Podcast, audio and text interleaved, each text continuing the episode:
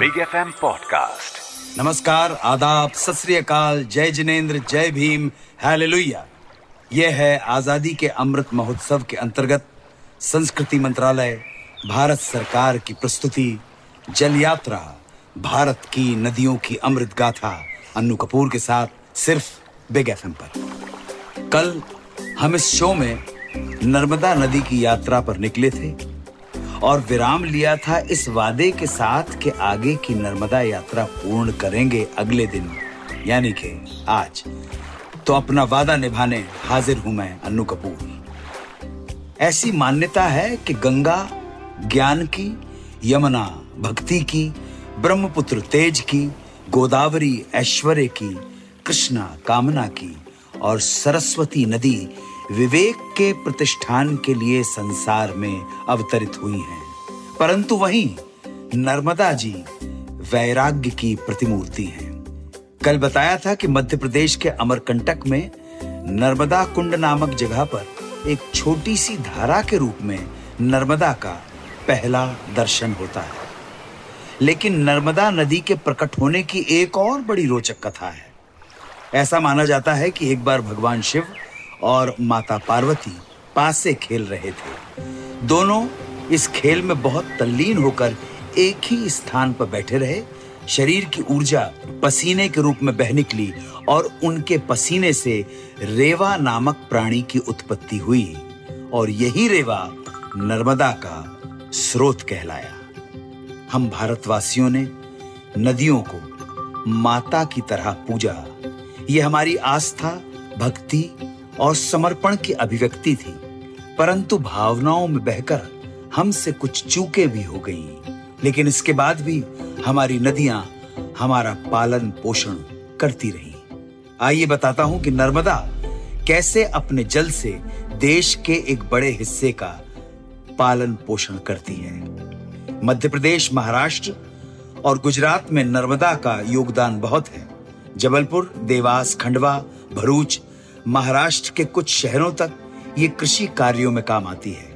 नर्मदा नदी के कारण लगभग पाँच करोड़ लोगों को जीवन यापन का साधन मिलता है।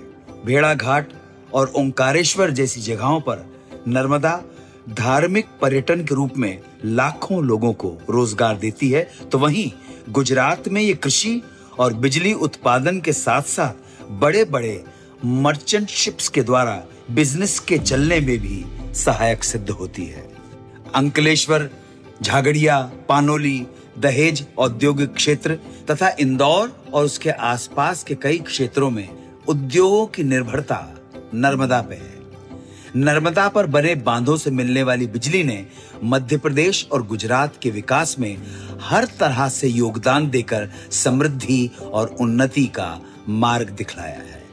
नर्मदा नदी के आसपास लगभग चार हज़ार प्रकार के पौधे जड़ी बूटियाँ पाए जाते हैं। दो सौ छिहत्तर प्रकार के पक्षियों की प्रजातियाँ, छिहत्तर प्रकार के वन्य जीव और 118 से भी ज़्यादा प्रजातियों की मछलियों का निवास है। इसीलिए मत्स्य पालन उद्योग की भी इन क्षेत्रों में व्यापक उन्नति हुई है। और सबसे मुख्य बात यह है, शहरों की जनसंख्या का 17 प्रतिशत इसी नर्मदा के क्षेत्र में रहता है। इस पौराणिक, ऐतिहासिक और जीवनदायिनी नदी को शत शत प्रणाम है। एक तरफ़ जहाँ नदियों ने हमें आर्थिक और सामाजिक रूप से मज़बूत किया है, वहीं दूसरी ओर बढ़ती जनसंख्या और औद्योगिकरण ने नदियों के अस्तित्व पर एक प्रश्न चिन्ह भी लगा दिया है। इन्हीं समस्याओं के हल के लिए सरकार द्वारा कई सारी नदियों की और जल संरक्षण की योजनाएँ चल रही हैं। इनमें मुख्य है साबरमती साइफन। ये भारत की इंजीनियरिंग क्षमता का ज्वलंत उदाहरण है। साबरमती साइफन में नर्मदा नदी का पानी नदी के नीचे बनी एक टनल के ज़रिए बहता है। असल में साबरमती कनाल साइफन एक क्रॉस रेगुलेटर स्ट्रक्चर है जो कि नर्मदा मेन कनाल पर बना है। यह दुनिया के सबसे बड़े कनाल साइफन में से एक है। यह सरदार सरोवर बाँध से लगभग दो किलोमीटर की दूरी पर स्थित है। इसके साथ ही water efficiency climate change initiatives के लिए सरकार तेज़ी से काम कर रही है। Drought flood management safe drinking water water supply आगमन वृद्धि जैसे कई प्रोजेक्ट्स सुचारू रूप से चल रहे हैं। हमारे माननीय प्रधानमंत्री श्री नरेंद्र मोदी ने कहा है कि नदियाँ जनमानस की जल आपूर्ति का प्राकृतिक संसाधन है। और राज्य सरकारों को हमारे नेचुरल रिसोर्सेस का ऑप्टिमल उपयोग करना चाहिए। नदियों में प्राण प्रवाह ऐसा ही बना रहे और हमारी नदियाँ हमें यूँ ही पोषित करती रहें। मित्रों, युगों युगों से नदियों ने हमारी सभ्यता और संस्कृति को उत्सव हो जाने के लिए बहुत कुछ दिया और शायद इसी सोच से प्रभावित होकर हमारी सरकार ने नदी महोत्सव की शुरुआत की। ये नदी महोत्सव भारत की स्वतंत्रता के 75वें वर्ष के उपलक्ष्य में हो रहे आज़ादी के अमृत महोत्सव के तहत हो रहे हैं। नदी महोत्सव एक अखिल भारतीय आयोजन है, जो संयुक्त रूप से राष्ट्रीय स्वच्छ गंगा मिशन, जल शक्ति मंत्रालय, संस्कृति मंत्रालय और पर्यटन मंत्रालय द्वारा आयोजित किया गया है। नदी उत्सवों का आयोजन ब्रह्मपुत्र, इंडस नर्मदा, साबरमती, महानदी, कृष्णा, गोदावरी, कावेरी, गंगा यमुना सहित कई नदियों पर किया जा रहा है। चार चुनी गई विषय वस्तुओं, अर्थात स्वच्छता, देशभक्ति, प्रकृति और पारिस्थितिकी, भक्ति और आध्यात्म के तहत इन उत्सवों का आयोजन किया जा रहा है। नदी उत्सव के लिए 22 से अधिक राज्यों और 170 से अधिक जिलों में देश में 10 प्रमुख नदियों के साथ साथ कई अन्य नदियों पर उत्सव के लिए कार्यक्रम आयोजित किए जा रहे हैं। और इसी श्रृंखला में मध्य प्रदेश की जीवन दायिनी नर्मदा नदी के साथ साथ 313 नदियों को बचाने के लिए प्रदेश सरकार ने जल संसद आयोजित किया ताकि नर्मदा नदी की रक्षा और पुनर्स्थापन के लिए एक वास्तविक भागीदार नेटवर्क स्थापित किया जा सके और उस पर निर्भर समुदायों के अधिकारों की रक्षा की जा सके। इस दौरान शिप्रा नदी का ज़िक्र करना बहुत आवश्यक है। महाकाल की नगरी उज्जैन से बहने वाली शांत, धीर और गंभीर क्षिप्रा नदी हिंदू धर्म की पवित्रतम नदियों में से एक है। इस नदी के तट पर हर 12 साल में सिंहस्थ मेला लगता है।